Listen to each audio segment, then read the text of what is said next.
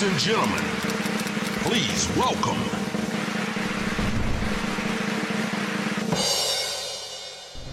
Κυρία Φωτοπούλου, καλώς ήρθατε. Καλώς σας βρήκα. Είναι, Είναι πολλά αυτά που πούμε το ίδιο, ναι. πολύ μεγάλη μας τιμή.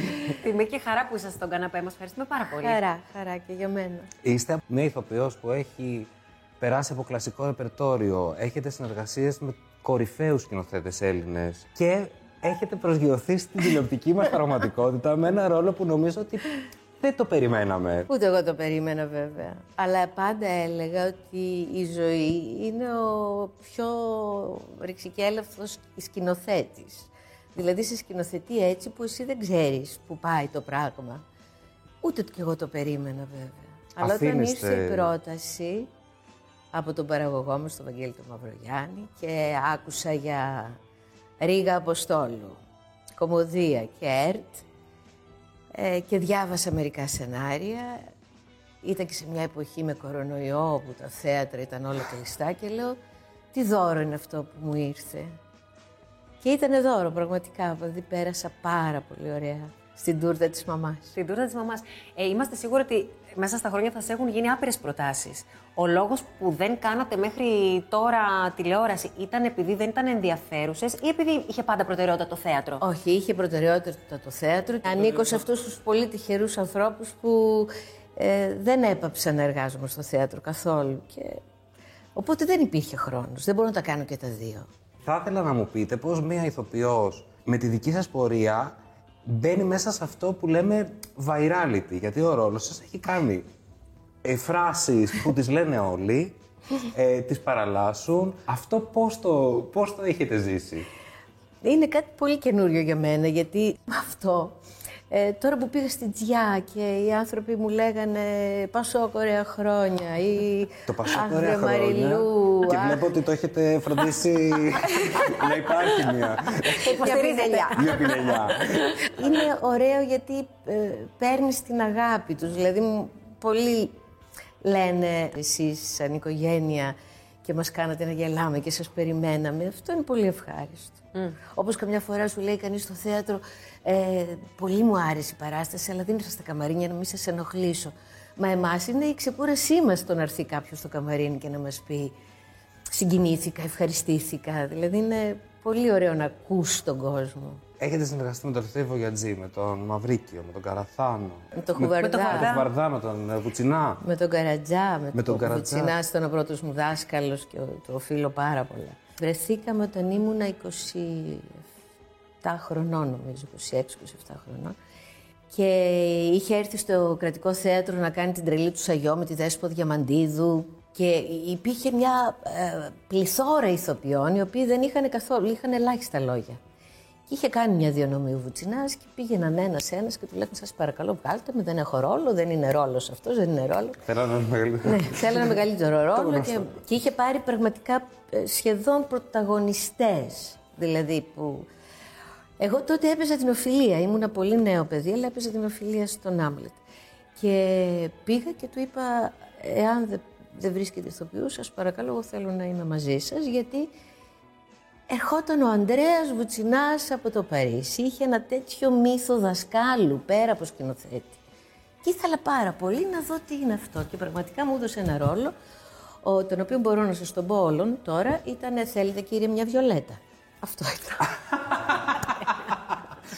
Όλο το κείμενο που είχατε Όλο να το κείμενο που είχα υποστηθήσετε ήταν ήταν αυτό. αυτό. Τέλειο. Δεν μπορείτε να φανταστείτε όμως τι μάθημα πήρα από αυτή τη μικρή παρουσία. Μετά βέβαια έκανα μαζί του πάρα πολλά πράγματα, δηλαδή και την, τη Θεονόη. Στη Θεονόη, απλώς αν θέλετε να σας πω ένα αστείο, είναι που όταν μου η Θεονόη στην Ελένη. Ναι. Εγώ είμαι 1,53. Ένα πενταδρία η αίρια. Η αίρια. Για να δώσει ακόμα μεγαλύτερη έμφαση, έβαλε δίπλα μου κοπέλες του 1,80. Εγώ ήμουνα τόση, με ένα μαστίγιο στο χέρι και ήθελα να δείξει ότι πραγματικά όταν έχει κάποιος την εξουσία, ε, και τόσος να είναι και ό,τι και να είναι, η εξουσία τον κάνει να γίνεται σε ώρα του.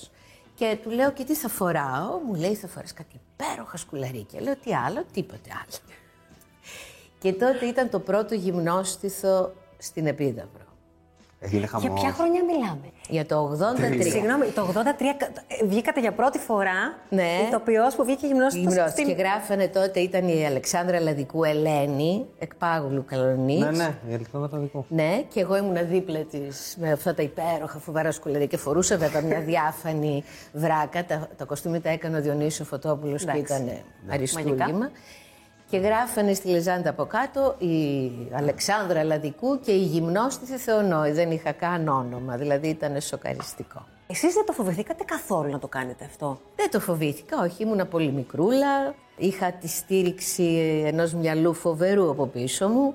Έβαζα βέβαια, επειδή λίγο ντρεπόμουν, έβαζα μια σημαίνια ε, σκιά σε όλο μου το σώμα και ήταν λίγο έτσι. Ε, έπεφταν και τα σκουλαρίκια λίγο μπροστά. Αυτά τα σκουλαρίκια πρέπει να είναι πια. Τεράστια, ναι, φαλακρή και με κορώνα τα οποία ήταν σκουλαρίκια. Αλλά εντάξει, φεύγουν και λίγο τα σκουλαρίκια. Ναι, ναι.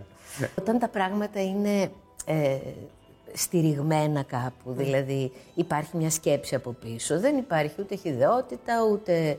Να σας πάω λίγο πιο πίσω. Θέλω να μου πείτε, τι είναι αυτό που σας οδήγησε στο θέατρο; Ήμουνα πάρα πολύ ντροπαλή για να σκεφτώ ποτέ ότι θα γίνω ηθοποιός ή ότι θα έχω αυτή την έκθεση μπροστά στον κόσμο.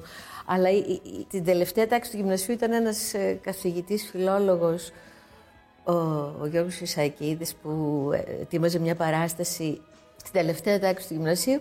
Ε, με έκανε χο- κορυφαία του χορού. Δεν ξέρω γιατί, τέλος πάντων. Τραγουδούσα, χόρευα, κάτι θα είδε. Κάτι είδε. Και ένιωθα ότι σε αυτές τις στιγμές δεν είχα πολλά από τα τραύματα τα δικά μου. Είχατε από πολύ νωρίς μια πολύ, πολύ καθοριστική. Ναι, ναι, δύο ναι, ναι. ύστερο, ναι. Έχασατε τη μητέρας σα σε πολύ νεαρή ηλικία. Ναι, ναι. Σε εφηβεία που είναι λίγο δύσκολο να το διαχειριστείς. Ο Βουτσινάς, ας πούμε, μου είχε πει ένα φοβερό πράγμα. Μου λέει, μπορεί να έχασες τη μαμά σου, αλλά η μαμά σου φεύγοντας σου άφησε μια πόρτα ανοιχτή. Γιατί ίσως πραγματικά, αν ζούσε η μαμά μου, δεν θα ασχολιόμουν με το θέατρο. Ήταν μια άλλη εποχή. Οι γονείς φοβόντουσαν. Τον μπαμπά μου τον έπεισα λίγο πιο εύκολα. Η μαμά μου δεν νομίζω ότι θα μπορούσε να πιστεί εύκολα.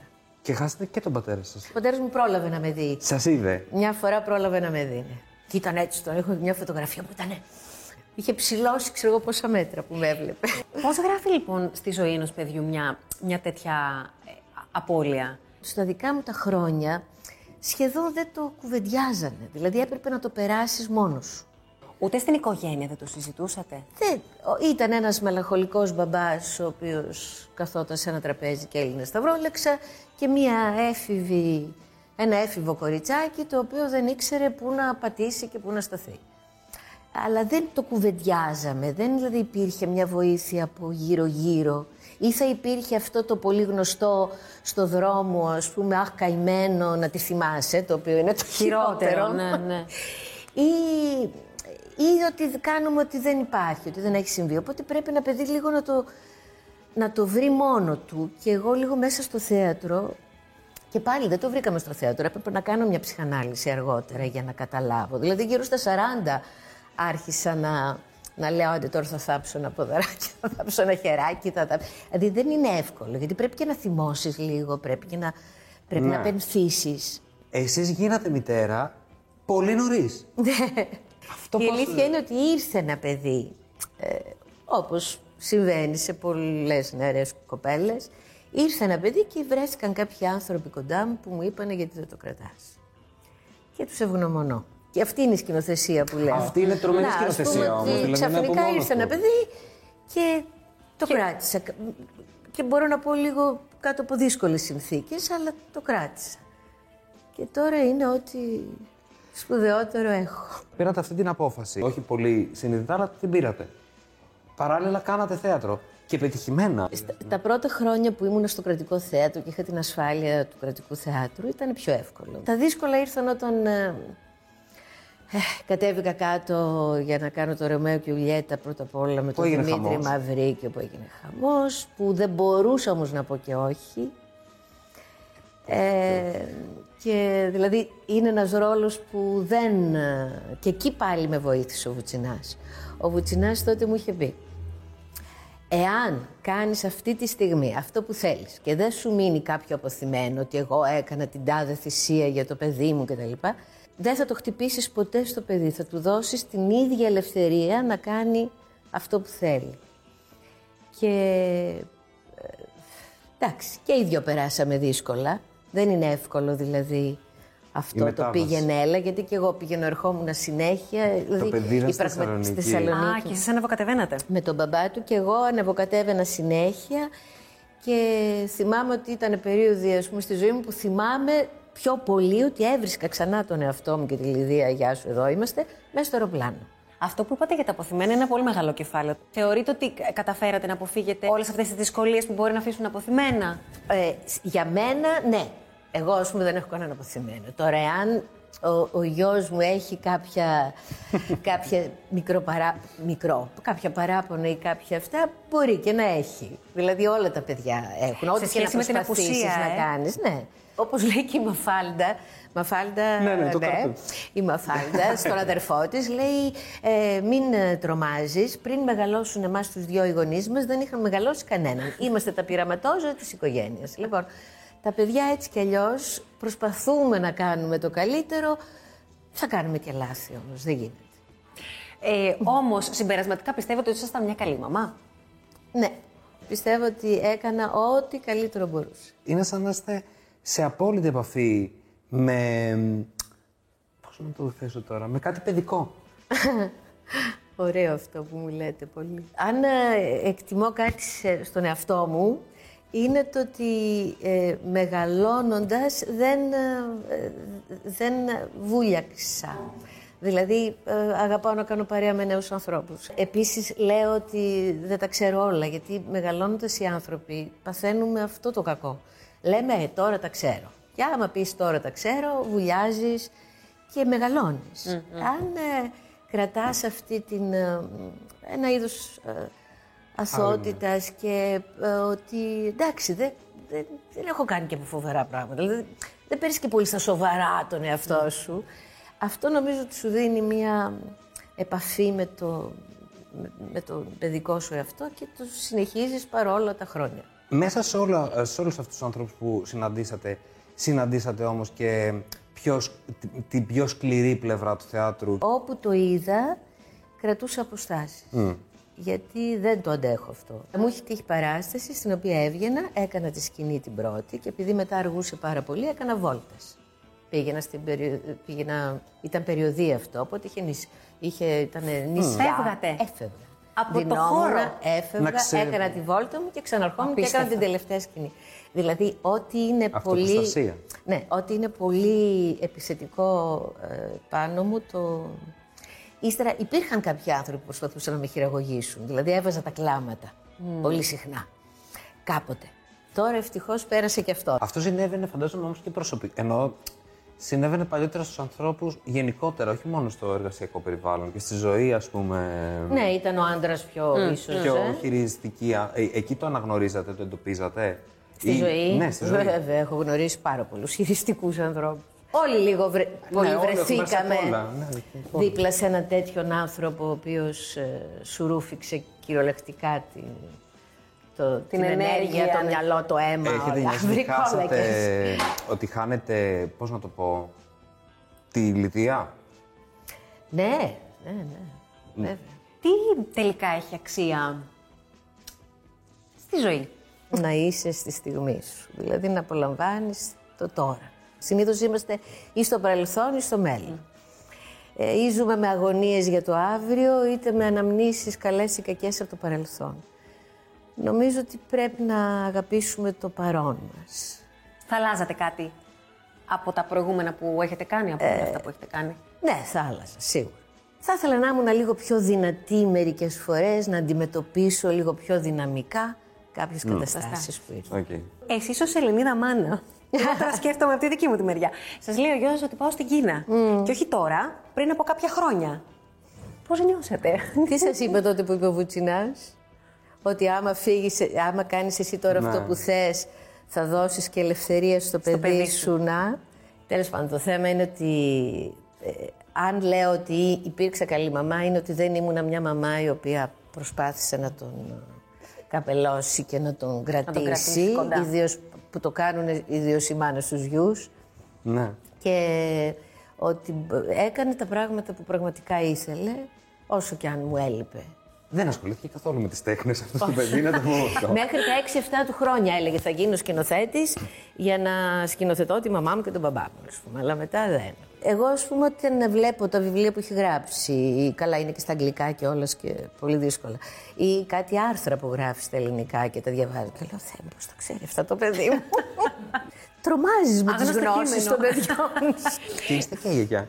Και είμαι και γιαγιά. Αυ- Μου έκανε η ζωή αυτό το τεράστιο δώρο. Δηλαδή πραγματικά λες είναι ασύλληπτο πράγμα η ζωή, η- ο άνθρωπος, το πώς, Η ύπαρξη. πώς, πρέ- η ύπαρξη, πώς πρέπει αυτά τα πλάσματα να τα έχουμε ε, ως κόρηνο φθαλμού για το μυαλό τους, για την ψυχή τους, για, για, για, για το πώς θα γίνουν ενήλικες σωστοί. Γιατί αυτό είναι το δράμα.